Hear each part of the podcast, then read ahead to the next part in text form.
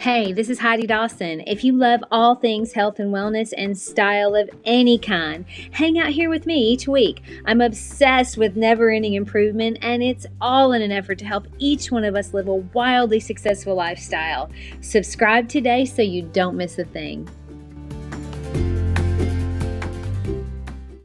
Hi, guys. Welcome to episode 237 of the Wildly Successful Lifestyle Podcast. So I have a lot of fun making the titles to my different episodes. and I think a lot about like what you guys think about them. Like this one, are we being too hard on ourselves? Like do you see that and wonder if maybe you're too hard on yourself? Or is it kind of a relief to think that you aren't the only one? Or maybe you want to hear it because you'd like some relief from being too hard on yourself. It's just, I'm always curious. But sometimes when we're having a hard time in life, it feels good for someone to say, hey, you're being too hard on yourself. And do not get me wrong, I do think we're all too hard on ourselves. But beating yourself up for a mistake, that doesn't change the mistake. It just makes you feel worse. And you're human. Every one of us makes mistakes. Even though to you, your mistake seems like the worst one of all, we all do it. You know it. Just know that the more you dwell on it, the worse you're going to make it. So don't be so hard on yourself for simply being human. But there's another way that I think we're being hard on ourselves that maybe we don't think about as much, and most of us do it. We make it hard on ourselves by what we're focusing on, what we talk about, what we make things mean, and what we tell ourselves about ourselves. I was talking to a friend about a situation this last week, and she said, Heidi, I think your standards are too high for yourself. You think you should have no negative thoughts at all. That's a noble idea, but it isn't reality. And I, I agree with her. I can be pretty hard on myself. I don't like to have negative thoughts, but that's part of being human. And if you're aware of it, then it can teach you things about yourself and why you do the things you do. Now, I got a big dose of that this last week. I really got my feelings hurt. And I learned a lot from it, though. So I'm finishing up life coach certification, and it's been fabulous. I, I couldn't love it more. But normally we always practice together as a group. There's like, you know, maybe six or seven of us that do that before the actual class. Well, I just assumed our practice call would take place as normal, but I never got the Zoom invite or the email this last week. So I was chatting with another coach and she said, Oh, we're practicing, but the girl who set it up wanted it to be a little more focused today. So there are only going to be a couple of us on the call. And so I, I was like, uh, Oh. So I made that mean something about me, that I wasn't included in that. It hurt my feelings.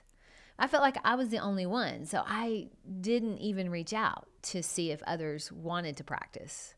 I was having a little pity party when another one of the coaches reached out and said, Hey, are we having our, co- our group practice? I haven't seen any emails about it.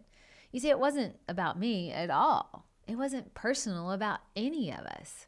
So I told that coach that reached out, I, I, said, I'm available. And we actually got on a Zoom call and we had an awesome one on one coaching practice. It was really good. And what I realized was that because I had my feelings hurt, I didn't reach out to the rest of the group.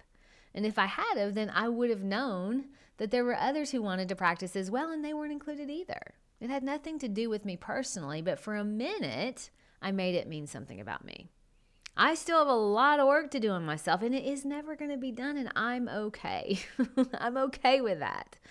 I loved learning that this week, though, because it, it, it opened my eyes to how I tend to do the same thing in other areas of my life, especially with my family. Because I have felt rejected in the past by them, I tend to pull back, but that just keeps you in a place of feeling rejected. And I talked to my older sister about it, and she was like, It's so funny to hear you say that because we think that you're just too busy to talk to us. Isn't that funny? If we could all just be transparent, so many times we're shooting ourselves in the foot for absolutely no reason at all. And we think it's true, but it's not true at all. I made things harder on myself last week simply because I assumed things that were not true. I assumed things were about me when they simply were not.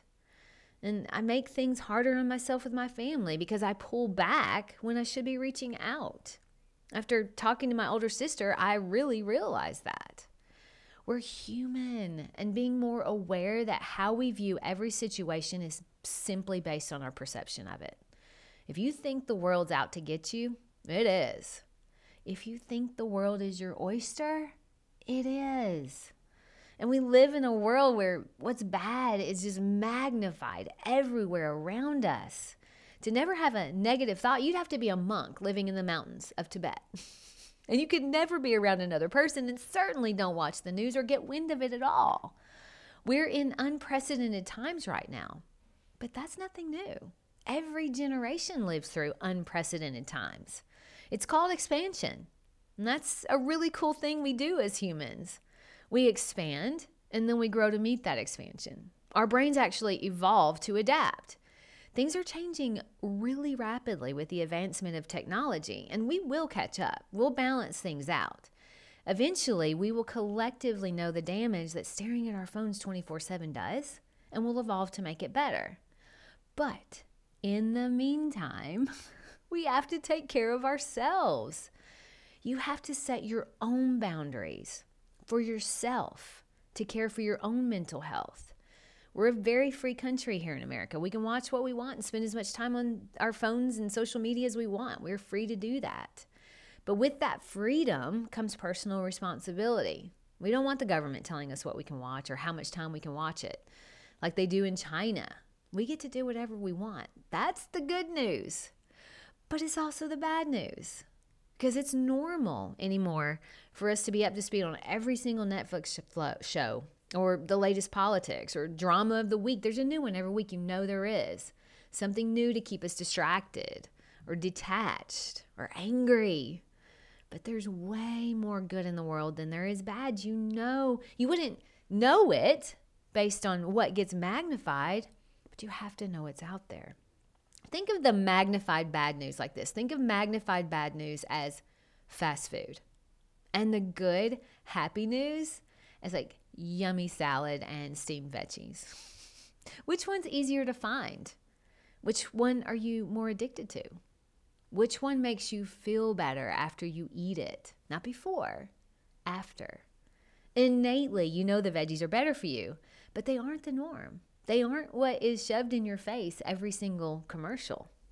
You have the freedom to choose which one you eat, just like you have the choice of what you focus on. And just like the fast food leads to decay in your body, the magnified bad news leads to decay in your mind. It leads to decay because it pushes away your creativity and your innate happiness. And I get it. I'm easily distracted. And in a way, I think we're all becoming that way. So sometimes, yes, I'm hard on myself. But it's because I'm expecting to not have negative thoughts or worry when I'm filling my heads with things that there's no way I can feel good and look at. And I know going into it, it won't make me feel good, but I do it anyway. Kind of like eating McDonald's or Taco Bell, right?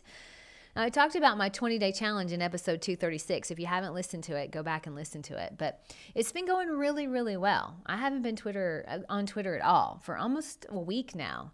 And every single day I'm not on it, I care less and less about it. Twitter doesn't make me better, it actually causes me anxiety. Now, the time that I used to spend on Twitter, I have time to spend reading my book or creating content for my podcast or coaching. And I also noticed that I'm more present with my friends and family. That all makes me so much better. Is there something you're doing that causes you unnecessary anxiety? Maybe it's causing you to hate yourself or to be afraid or or anything bad really think about it because it could be doing those things, but you spend so much time with your head in your phone, you don't even realize you're thinking those thoughts. Now, as I record it, this episode, it's May and it's Mental Health Month. Now, that won't mean anything unless you take it to heart and actually ask yourself, what can I do to improve my mental health? Suicide is up for both men and women. With women, it's much higher. I think part of that difference is men are used to certain things in society where Women, not so much. I'm reading this book right now, and it's saying that boys, as they grow up, they have a tendency to just like call each other slobs or morons. I found this humorous, but that's how boys communicate to each other. So much so that it kind of becomes the norm for them. Whereas women are different. We don't do that. So the realities of social media can actually be a lot harder on us. Just notice if that's true for you. I mean, you're you're going to get your feelings hurt. You're going to assume something that isn't true. You're going to tell yourself things that are not very nice, and you're going to have thoughts that aren't serving you. We all are. I just want us to be aware of it. I just want us to be aware of what actions we take because of it, because of those hurt feelings, what actions we take because of those assumptions. And don't spend so much time on Instagram if you find yourself feeling less about yourself for having done it. And limit yourself on your time on Twitter if you're finding it hard to be present with the people right in front of you. Stop making life harder for yourself by focusing on things that don't serve you. And stop being hard on yourself by making it hard to be nice to yourself. Comparing yourself to that 28 year old swimsuit model, that's making life harder than it needs to be. Comparing your success to the success of someone that's been doing it way longer is making life harder than it needs to be. And getting your feelings hurt because you assumed something that may or may not be true is making life harder than it needs to be. So, why don't you make a list of the things that you do that are not serving you? like spending too much time on social media or watching too much TV, or maybe eating and drinking things that cause you to feel depressed, or spending time on your phone when you have real life people in front of you that wish you'd be present with them. But then also make a list of things that are serving you, like meditation, journaling, spending time in nature, uplifting books or podcasts, being with people that you love, and do more of that. My challenge to you this week, okay, just, you know, I love challenges and I, I gave one to myself and it's worked so beautifully. I think we should all do it. So, my challenge is to make your own challenge. Look at that list of things that aren't serving you and pick one or two of the things that are not serving you and commit to eliminating them just for one week, starting today. Challenges are fun and they work.